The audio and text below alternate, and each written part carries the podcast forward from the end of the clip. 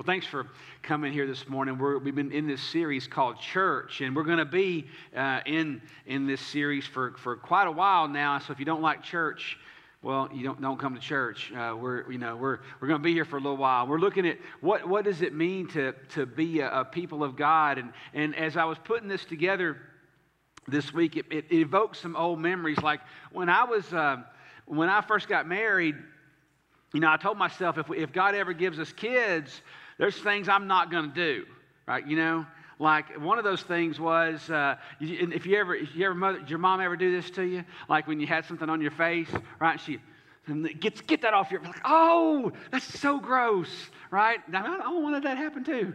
I mean, you know, your mom will lick your finger and wipe your face off. Oh, come on. I said, I am never doing that to my kids, right? And Cole's about three or four. We were about to go in somewhere and he had something, some snow cone or something. And I'm like, get that, get that off your face. I'm like, oh no, I'm becoming my parents, man. You know, it's so bad, right? You know, you, you start doing those very things that, that you didn't want to do. Or, you know, I remember my dad, uh, my dad was uh, not, not an introvert so much, uh, but he was, uh, he, he often didn't uh, say a whole lot. He, he, I learned a lot how to be a man by watching my dad, and, and, and so he, he would model a lot of things. But one of the things dad didn't do sometimes, he didn't always explain why I was getting a spanking.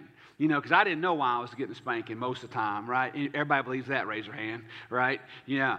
So, but he uh, he would he would often just give me the spanking, and I'm like, what? Well, you know, I kind of need the explanation. And so I told myself, if I ever have kids, I'm gonna I'm gonna give the philosophical explanation of like what why this is going down and so i went the whole other way like i would have like a 12 to 14 minute dissertation on on you know when the, my boys were little and I, this is this is what happened you know this is the, this is the, the court's decision and this is kind of how we're going to rule it down and hand it down and then and then it got so bad that michelle had to step in one time and she popped in the bedroom like would you just get it over like you're torturing them with this whole this whole antis just do it and then, you know, I'm like, oh, yeah, yeah. And so then I got kind of went the other way. My parenting model was just whip them. And then, uh, then after the crying's over, then, then they could, you know, we could, we could rationalize it out together. So uh, I, am here for parenting lessons, by the way. If y'all afterward, if y'all need any help, I can coach you through all that because I, I, did a great job. Um, but you know we, we tell ourselves that, that there's so often for me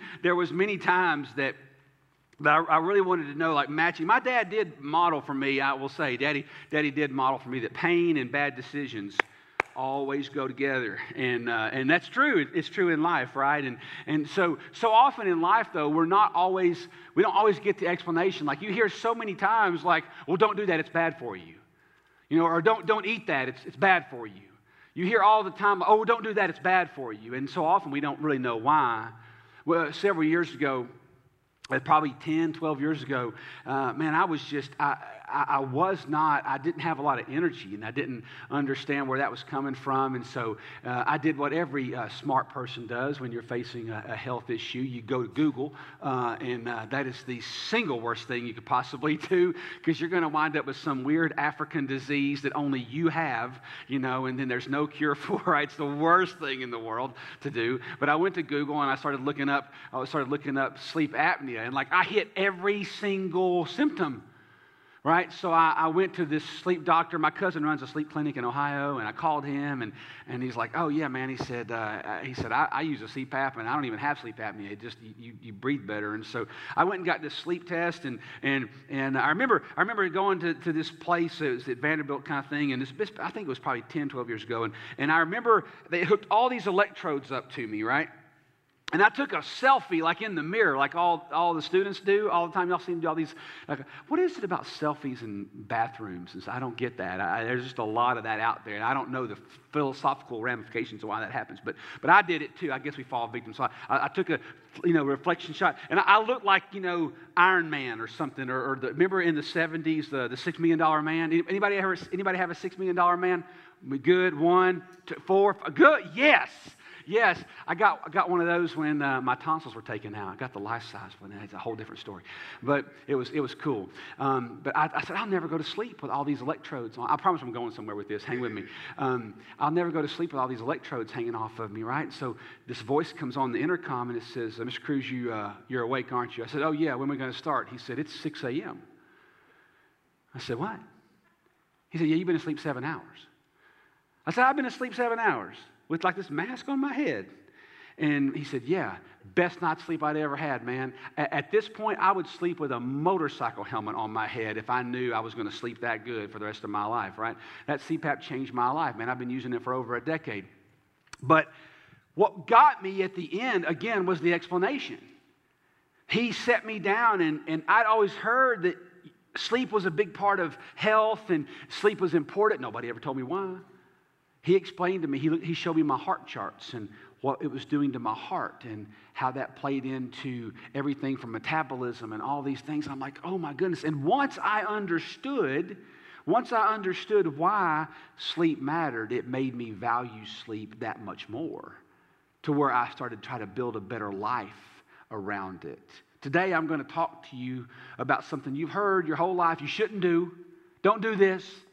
But I don't know, some, just like a lot of times we we hear don't, don't, don't, but we don't often understand the reason that God's word tells us something.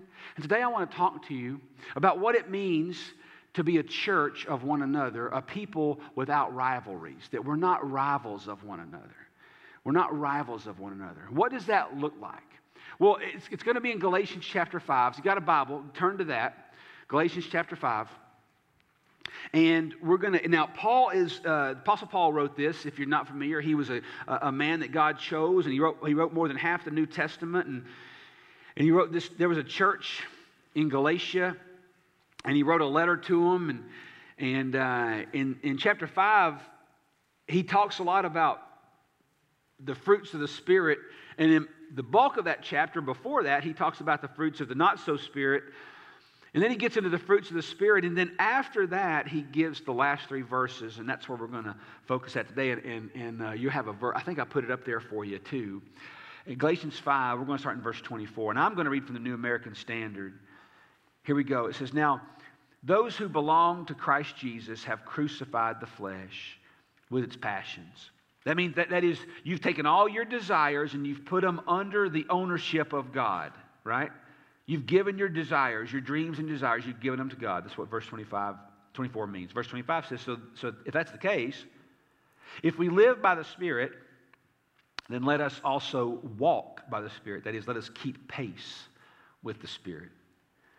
Let us not become boastful challenging one another or envying one another. The New Living Translation, I think, says it in a very readable way. Let us follow the Spirit's leading in every part of our lives. On the screen, you can see it. Let us not become conceited or provoke one another or be jealous of one another. You've, you've heard your whole life that you shouldn't be jealous. Have you ever thought about why? You ever thought about why that actually matters to God?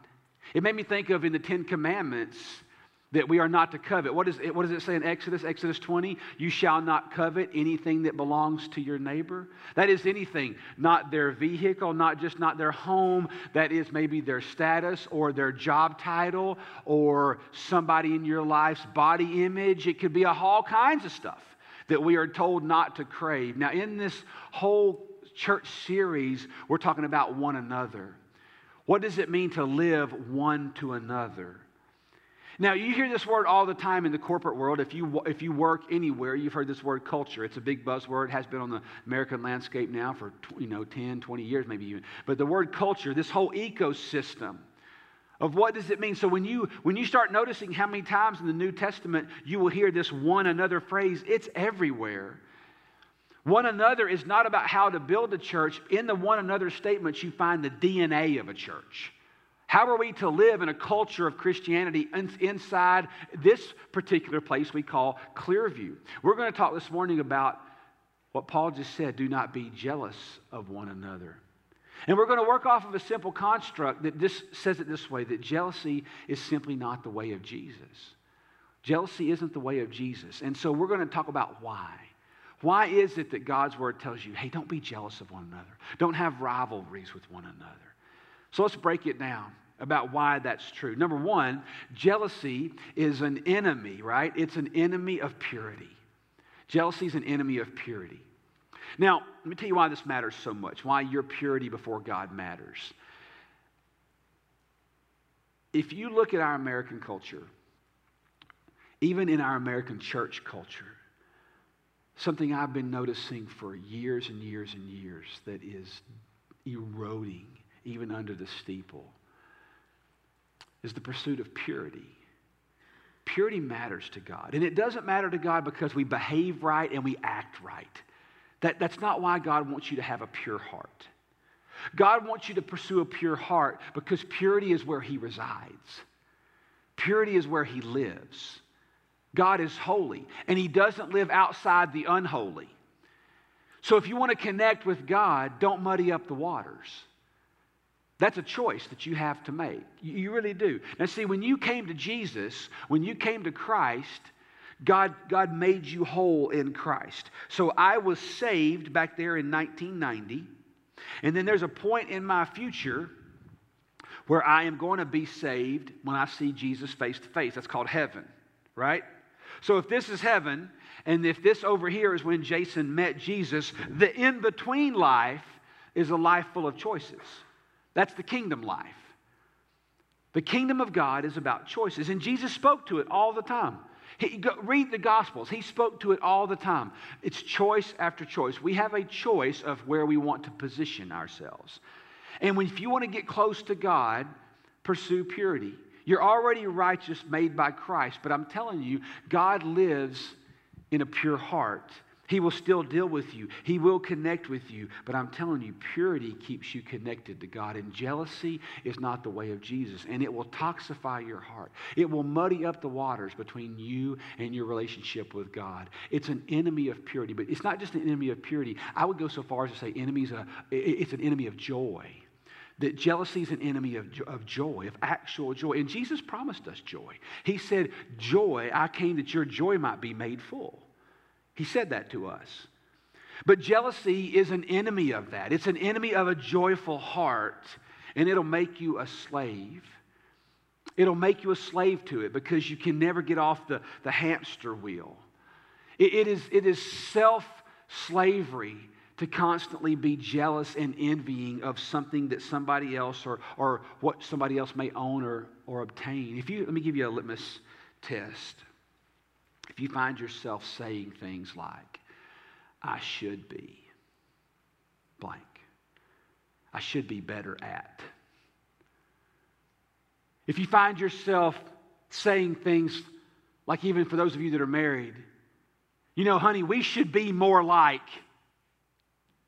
You ever had this thought? You ever had you ever like looked at somebody else's life and go like, what am I doing wrong? Right? Oh, I'm just the only one. Sorry. I didn't mean to walk up into, you know, perfection this morning. We've all done it, man, right? You look at somebody else's life and you go, what, what, what are we not getting right? I want to set you free for a minute, church family.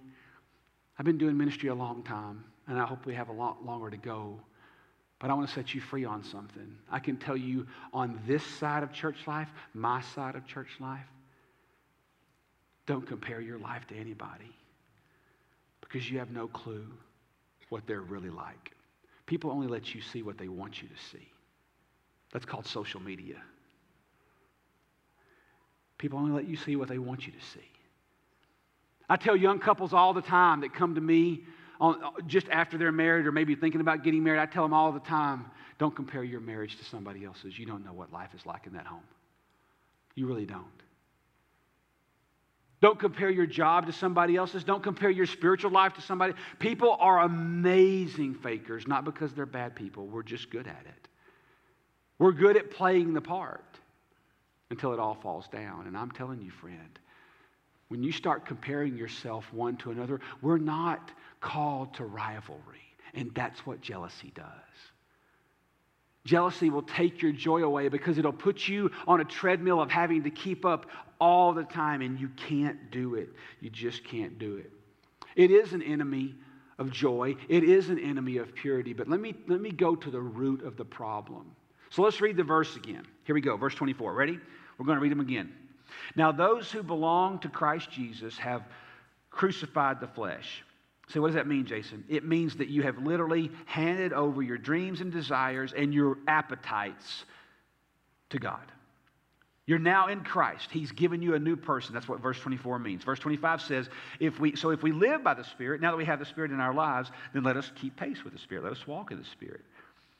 And therefore, let us not become boastful or challenging or provoking, or let us not become jealous of one another. So, what, why is that the biggest issue? Is it just because we want to have more joy? Is it just because we want to live a life with, with purity? No. It, it's, it's important because at the end of the day, jealousy is rooted in selfishness. Jealousy is rooted in selfishness. And selfishness is what got us in the problem that we're in today. You see, the reason that Adam and Eve did what they did was because they demanded to do it their way. I want what I want, God. I want what I want, and I'm going to take what I want to take. And that is what started this thing called sin. Selfishness is at the root of sin because what it does is it makes us chase things that God never intended for us to have. Jealousy is rooted in selfishness, and selfishness, selfishness, will make you do things. When you look at this verse, you will see it will make you provoke, it will make you take the bait. It will make you pursue something, and, and that's where idols live. Oh, I hope you're paying attention. This is way better preaching than the look on your face, but I'm going to still keep going. I'm going to tell you something, all right? Our hearts are idol factories, as one theologian said.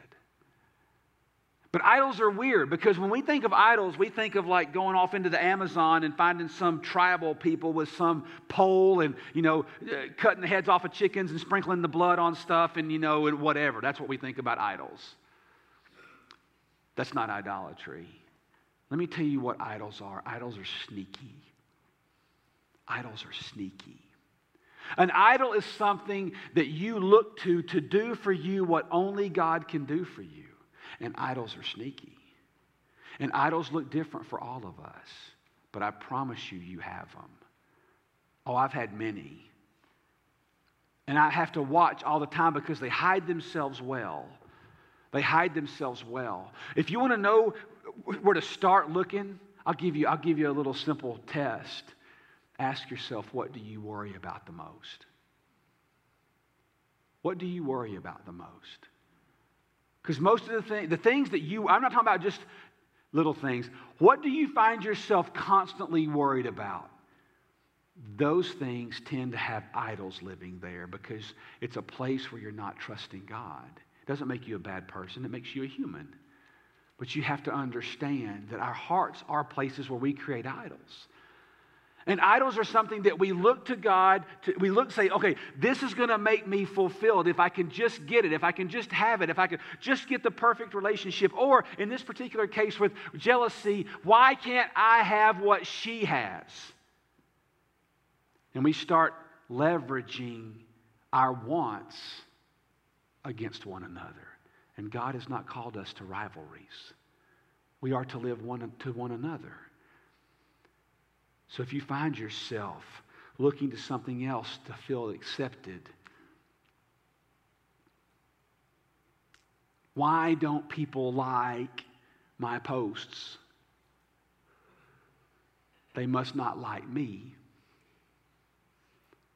Somebody unfriended me. What's wrong with me?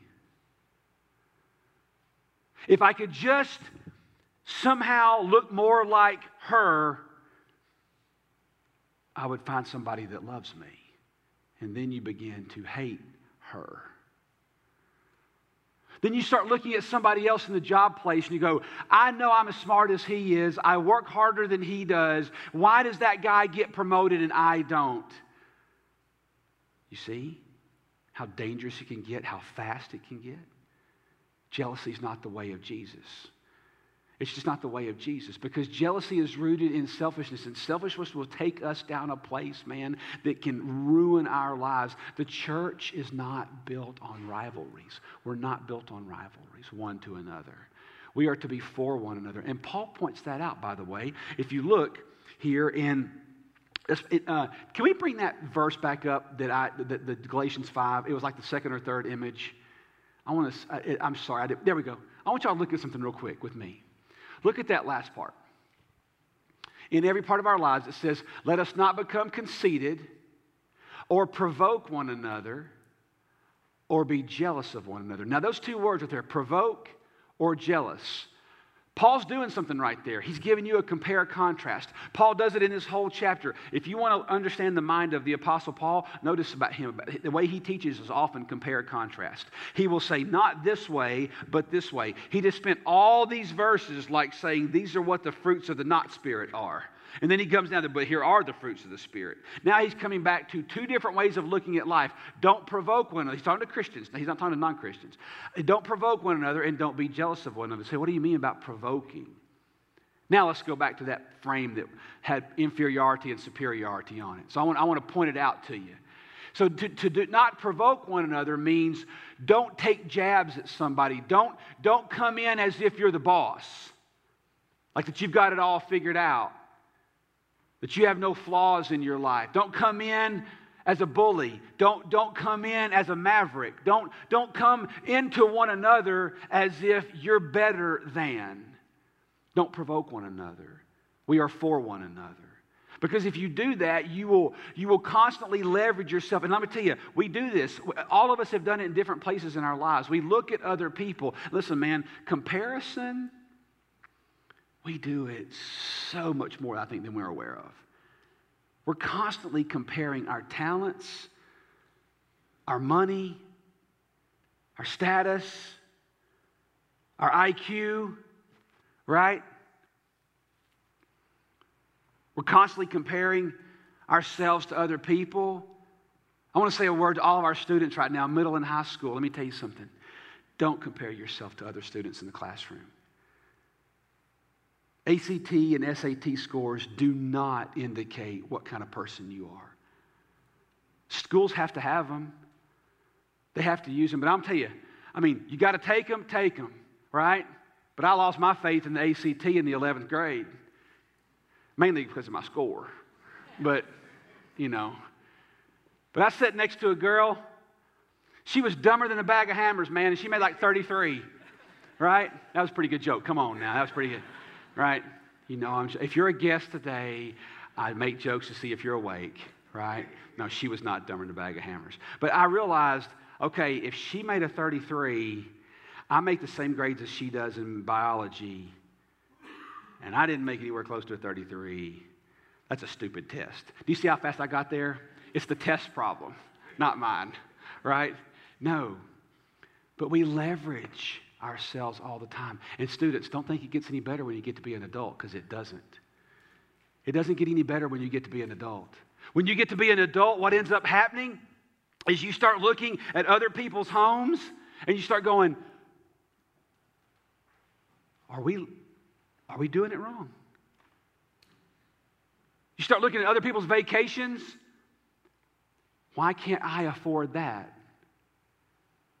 You start looking at other people's lives, and pretty soon, even in the body of Christ, you have rivalries, and we are called to be for one another. Do not be jealous of one another. And when you become jealous of one another, you can have an inferiority complex. Oh, well, you know what? I'll never be like her. I'll never have the marriage they have. When you start having a self worth based on how you leverage one to another, we are not called to that. We are called to be for one another. When somebody in the body of Christ wins, we win. When one suffers, we all suffer. We are here for one another. And that's the litmus test that we are for one another and with one another. Jealousy, though, I will tell you this. Let me show you an image. Let me show you a picture of a tree. Now, you've seen this before if you've been coming to Clearview. You've seen this before. We use this in Keys to Freedom. This is kind of at the root of our discipleship model. It's kind of at the source of our discipleship model here at Clearview. If, for those of you that took Keys to Freedom, you understood pretty quick that the, the, way the human heart is made is, is that we have behaviors, and those behaviors are based on beliefs, and those beliefs have sources. So, in this particular image up here, the tree, the, the leaves on the tree, that's just the fruit. That's the behaviors. And we focus so often on behaviors. If I could just do better here, I'd be a better Christian. If I could just be, do better over here, I'd be a better Christian. If I could do this, or I shouldn't do that, or I shouldn't do this, or I should do that. And we start looking at a life of behavior based Christianity. And I'm telling you, friends, it's a dead end road. Behavior based Christianity doesn't mean you're lined up with God, it just means sometimes you got the behaviors right. I've seen many people empty on the inside, but they got the behaviors right. That's why Jesus constantly was talking about the Pharisees. They got the behaviors right, but they had no heart. They had no heart in their walk with God. So jealousy, jealousy is a behavior. But that behavior is being fueled by a belief system. And that belief system is that I've got to be more or do more, or I've got to somehow come against somebody, or in my mind I'm upset with somebody, or in my mind I'm somehow in a place where I'm not as good, or I'm better than that other person because they're not like me. Either way, it's going to go sideways on you. It's not the way of Jesus. But jealousy is a behavior, but that behavior is fueled by a belief. And that belief is really simple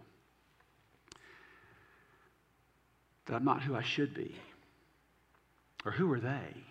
Are they, be- they think better than me? It's a belief system. And that belief system is coming from somewhere. It's coming from a source. It's called the root system of our lives. Now, why do I bring this up? I don't bring up jealousy because it's, a, it's, a, it's, a, it's something we're to just push off in our lives. Jealousy is just a symptom of a belief system that has been toxified by an enemy. So you have to understand you have a very real enemy. Satan is not some Hollywood mystical figure that has a bifurcated tail that comes at you as, you know, the boogeyman. Let me tell you what I've learned about Satan in my life. He is very patient. He is very patient.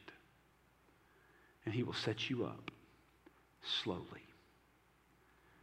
And his number one desire is to bring you to ruin. He will bring you to ruin. And so, if he can begin to get you to compare your life to other people, then he will whisper in your ear if you want to be like him and if you want to be an executive too, you need to do more. And in your doing more, you begin doing more. And now you're on the treadmill.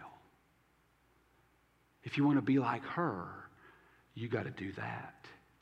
And you got to do this. You have a very real enemy. You have a very real enemy, and that enemy is not playing around. He is in it to win it. And he will sabotage you. Jealousy is not the way of Jesus because jealousy is about taking you off the path that leads to Christ. And he will sabotage you. And he will do it slowly. Let me tell you something, friends.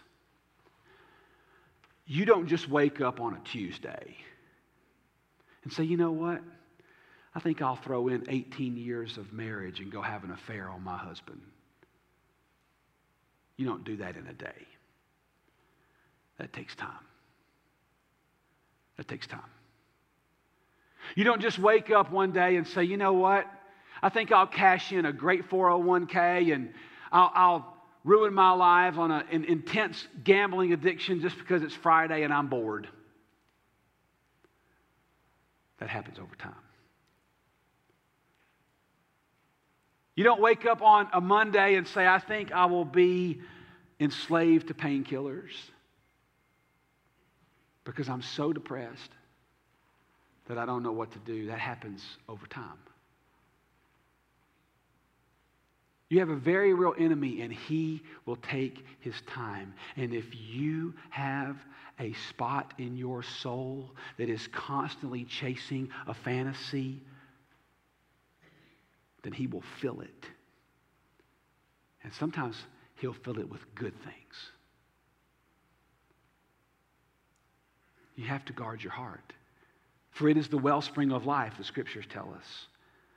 You got to watch what you believe because what you believe will drive how you act. Beliefs drive behavior. So when you have jealousy in your heart, friend, let me tell you what you find. You will find you'll find a root system that is saying to you, God isn't enough.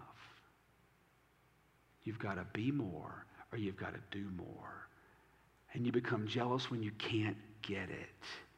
Jealousy will take you away from the path of Jesus. We are called to be for one another. We are called to live a kingdom life. You know, Jesus, Jesus said something to us over and over again about kingdom choices. Jesus said, I'm thinking of one verse right now where he said, Seek first the kingdom of God, and all these things will be added to you. That is a choice. What you seek and what you crave is a choice. I have a friend of mine that says it this way. He says, Jason, I'm trying to learn in my Christian walk when it comes to needs versus wants that if God is sovereign, then if I don't have it, I must not need it. And it's okay. If I don't have it, I must not need it. And it's okay. Friend, you will find so much relief if you can come to a place in your life where you realize the sovereignty of God is all you need. It's all you need. So I want to do some reverse engineering for you real quick this morning. We're going to start in verse 26, right? So if you do believe in the sovereignty of God, then watch this in verse 26. If you're not jealous of one another, you don't have to be jealous. You know why you don't have to be jealous in verse 26? Because in verse 25 it says you've now been invaded by the Spirit of God and you can walk in the power of God. And the reason that you can walk in the power of God is because verse 24 says you've been invaded with the Spirit of the living God who put to death in you the dead man's spirit. And that dead man's spirit is now crucified, and you're now crucified in Christ. Galatians 2.20 says, I have been crucified in Christ, and I, and I no longer live. In the life I do live, I live by faith in the Son of God who gave himself for me. I don't have to chase it, and I don't have to envy it, and I don't have to look the part, and I don't have to fake it till I make it. I don't have to gain a big following on social. I don't have to put a title in front of my name, and I don't have to hate somebody who's got a bigger title than me. I don't have to desire anything if I will literally go all in with the sovereignty of God. I can have peace of mind and peace of heart. And I won't live a life of idolatry where I'm constantly placing myself against other people. Jealousy is not the way of Jesus. You know, you often don't think about sharing something with somebody like a tweet or an email or sending them a sermon or sending them a podcast. You don't often think of that as missions, but it is. It's not that you have to send it to the whole world or post every single thing we do at Clearview on your feed. But if, if you've heard a sermon or if you've listened to a podcast, think through your life. I mean, God, who needs to hear this? Sometimes it, it, doesn't go on your Facebook page. Sometimes it needs to go on your Twitter, but sometimes just a simple text to one person can make all the difference in the world. Is sending them the Word of God in real time. Share it. You'd be surprised how far it goes.